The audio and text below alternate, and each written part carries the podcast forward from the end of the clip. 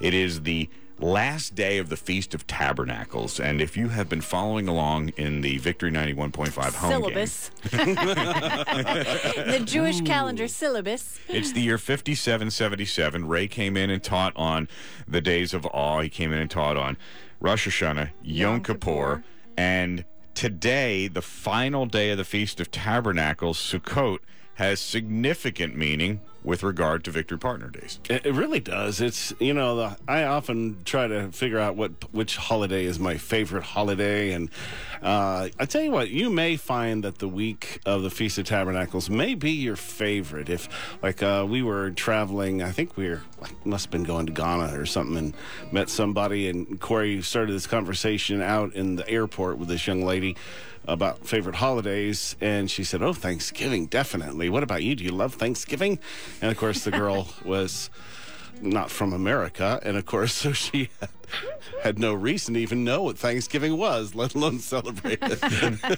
But the good news is, God loves Thanksgiving. He absolutely, in fact, if you enter the gates of his presence through Thanksgiving. Some of you may have just really wonder why you're struggling so much about getting in his presence, and it may be something just really, really simple. You're just trying to worship him out in the street, and he's really wanting you to come inside. And that happens with Thanksgiving. You open the gate to his presence, and then into his courts with praise. So if you're singing praise songs and dancing in the street, that's great, but if you're really trying to get into his presence, it all starts with Thanksgiving.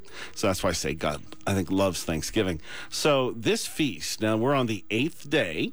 I'm going to break it down for you as we go through this morning. And as we go through Victory Partner Days, just today, over the next few hours, we're going to also include all the teaching that we normally do for what's called Sukkot, the Feast of Tabernacles. And here's the five things it's about. Number one, Thanksgiving, which is also my favorite holiday. Eating, which is also my favorite holiday.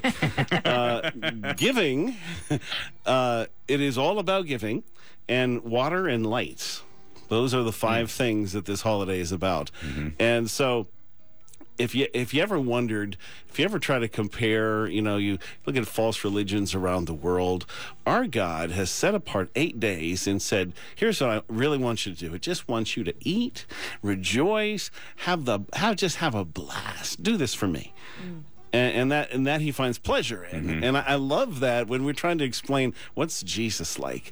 Well, he just really wants us to enjoy him. And so he's built this week. And so we'll show you how Jesus kind of engaged this in the Bible. It's called the feast. So, but here's the command. You shall rejoice before the Lord your God. There's not a false God ever who's ever said that. Only the real God. You will have a good time. I'm going to make sure you have a blast today. I think some Christians need to hear that today. I do too. I have met them some today. You need to be some rejoicing. Yep.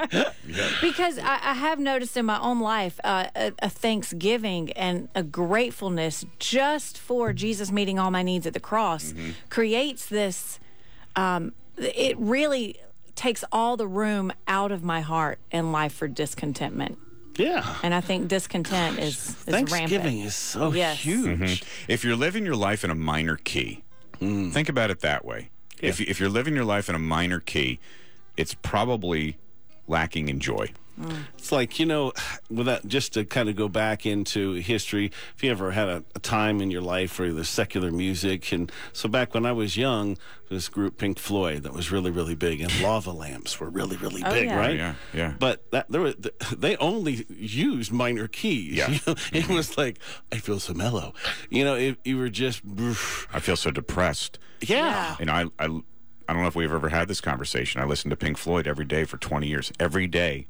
For 20 years. Imagine how depressed you would get. And lost. He was. And lost. Depressed. And to the point where I was self-medicating. Right. Now, it's not a knock on any music or any style of music. It's just if you live your life in a minor key. Or I had a friend who was a construction worker, but from the time he was little, he had to wake himself up, drug himself up, he drug himself down to sleep.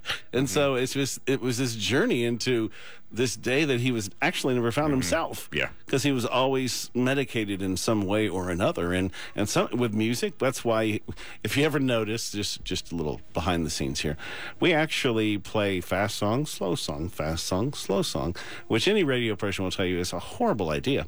But we really, really love it because it helps you walk your journey with God. It doesn't ever let you get just stuck like this. It lets you keep going to the next thing. Doesn't, you know, it helps move you forward.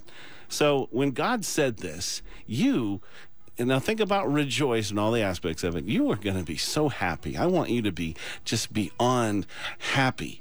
And so he said, and this is going to be a statute forever in your generations. Mm. And he said, I'm going to make sure you're so filled with joy, and then I'm going to make a rule that there's a rule that you can't ever look at a day and go, no, it's going to end. Because have you ever been one of those where, like, for me, when my dad died when I was young, and so I didn't realize there was this subconscious thing that things go wrong. You just expect something bad. If something bad happens, well, then you start to, it's like a self-fulfilling prophecy, right? Mm-hmm. Yeah. So he wanted them, and he commanded them to dwell in booths, to make these little, let's like go camping is the best Americanized thing, for these 8 days. Because he made the children of Israel do this when he brought them out of Egypt, because this is where he provided for them. Mm-hmm. This is where he brought manna to them. This is where he did all those things for them. Mm-hmm. So I had planned on let me take you just one step further, then we'll jump in later here. But, you know, the spring feast that we celebrate are all about what Jesus did for us. Passover, well, he died. First fruits, he rose, and he emptied Hades. Mm-hmm. The Feast of Weeks and Pentecost, he sends the Holy Spirit to us, right? But the fall feasts, he made all about us. It's the Rosh Hashanah was when we were born. Atonement was our judgment, and Tabernacles represents our life with him forever. Mm. In other words, he's saying, I want to show you what it's going to be like, and I want to help you live this kind of a life today. In the spring, it's all about the grains, right? So that's his body. He died for us. But in the fall, it's a fruit harvest. Mm-hmm. At least, actually, we have fruit in the kitchen. It's kind of appropriate for the share-a-thon. Fall is the time of the fruit harvest, which means it's about the benefits of the blood of Christ. The blood is, life is in the blood, so it's living for Christ. Mm. So this today, as we talk about what God has done and why this week is so important and why he wants us to be thankful, why he wants us to express that through giving, that's what we're going to talk about. And I think you're going to probably grow in ways you've never anticipated with what the commands of God to rejoice. Well, there is rejoicing, certainly, this morning as we thank Tracy for her $100 gift.